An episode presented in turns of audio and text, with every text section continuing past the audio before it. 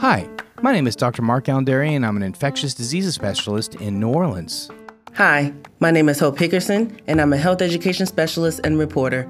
This is the Noise Filter Podcast, where an infectious diseases physician, That's me, and a health education expert. that's me, talk about what you need to know to keep yourself and your loved ones healthy.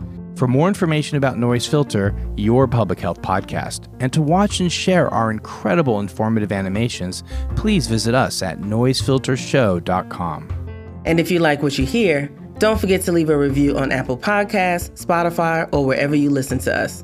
So, let's get started.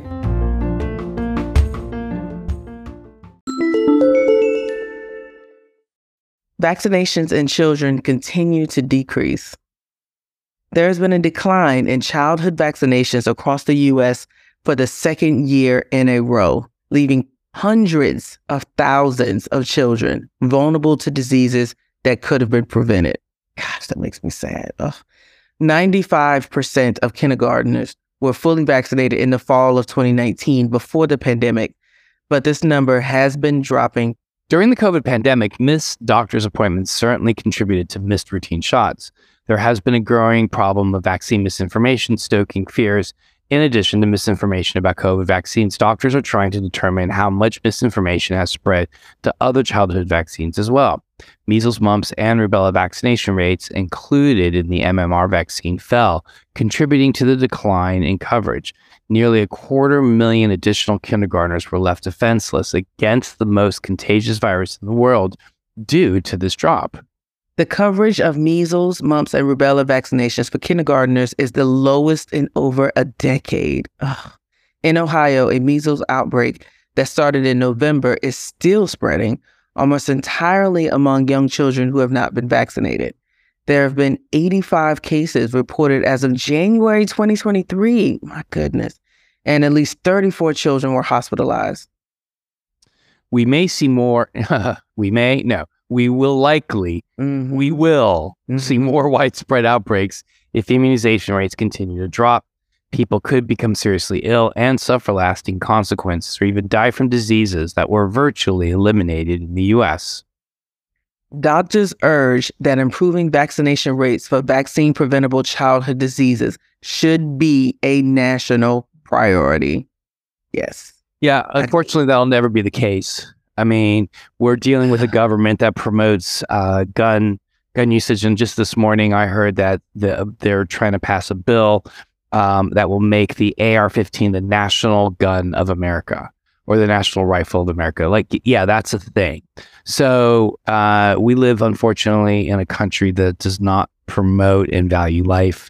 Unfortunately, we live in a country that uh, overworks its workers, prioritizes profits, and really, quite frankly, does not care if we live or die. How are we supposed to deal with that? You know, like I, I mm, just knowing a- that our government. We have election deniers in Congress and vaccine and science deniers in Congress. We really think that uh, that we are going to see vaccine preventable childhood diseases becoming a national priority. I mean, they, you know, our our lawmakers say that they're pro life, but I, I've never really seen. That. I mean, if we make the AR-15 the national rifle of of the U.S., we're just we are just living in two different worlds, really, quite frankly. seriously.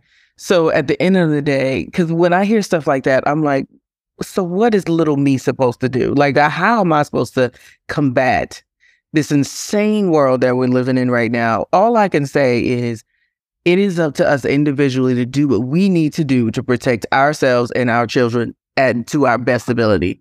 So percent.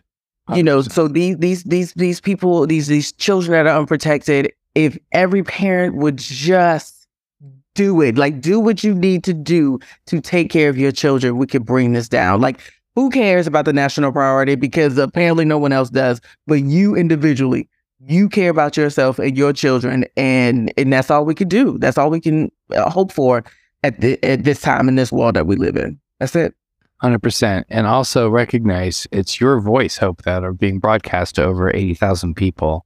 Right, Yeah. that message is being broadcast to a lot of people across the country. So, um, I think the words that you say are incredibly important. Thanks.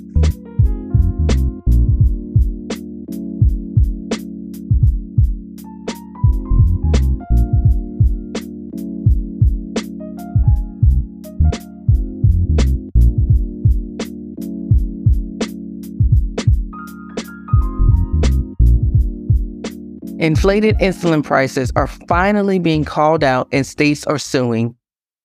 California has become the largest state to sue the major manufacturers of insulin. In an ongoing effort to bring down the cost of the necessary medication, California hopes to create policy that will effectively bring down the cost of the drug. Discovered in the early 1920th century, insulin proved to be a life saving medication for people suffering from diabetes. The methods of synthesizing insulin were discovered by John Macleod, Charles Best, and James Collip, who were awarded patents for their discovery. All three of the men sold their patents to the University of Toronto for $1 each in the hopes of providing easy access to those who needed it.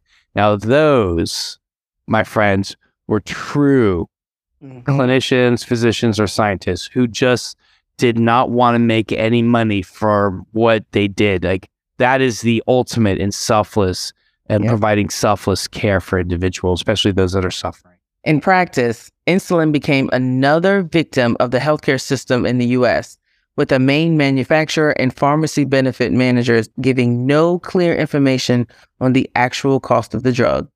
By keeping the true cost of the drug opaque, these manufacturers and pharmacy benefit managers have increased the price of insulin to a price many people cannot afford.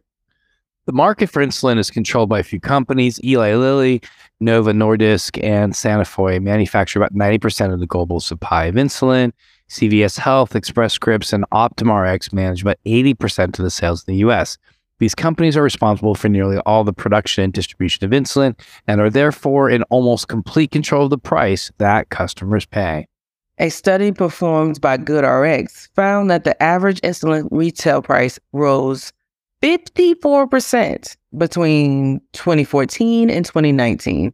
Further data shows that the average list price for a vial of insulin in the US is about $200. Wow. Prices were even higher for pre filled injectable pens. Although pharmacy benefit manufacturers claim that they exist to reduce costs for customers, many of these lawsuits are targeting them it is unclear at this point who's to blame for the rising costs of life saving drugs, but this lawsuit will hopefully pull back the curtain on U.S. prescription drug market and how it's choosing profit over patient health. Well, this is a theme we talk about here on COVID on Noise Filter all the time. Um, and again, you know, what do we we just we live in a society that that puts profits over people and um, it's hard for us as individuals to see that, to say that, and to acknowledge it. But that's just really the truth. I, I mm. it's just hard to really comment more on the story. We've talked about so many different examples of this. Um, here they, they sold it for a dollar each, and they ended up, you know, had they held on to it and managed mm-hmm. it themselves, they would have been mm-hmm. better off. But they, of course, thought that they were doing what they were doing, and this is just the effects of late um, of uh, late stage capitalism, and that's all there is to it.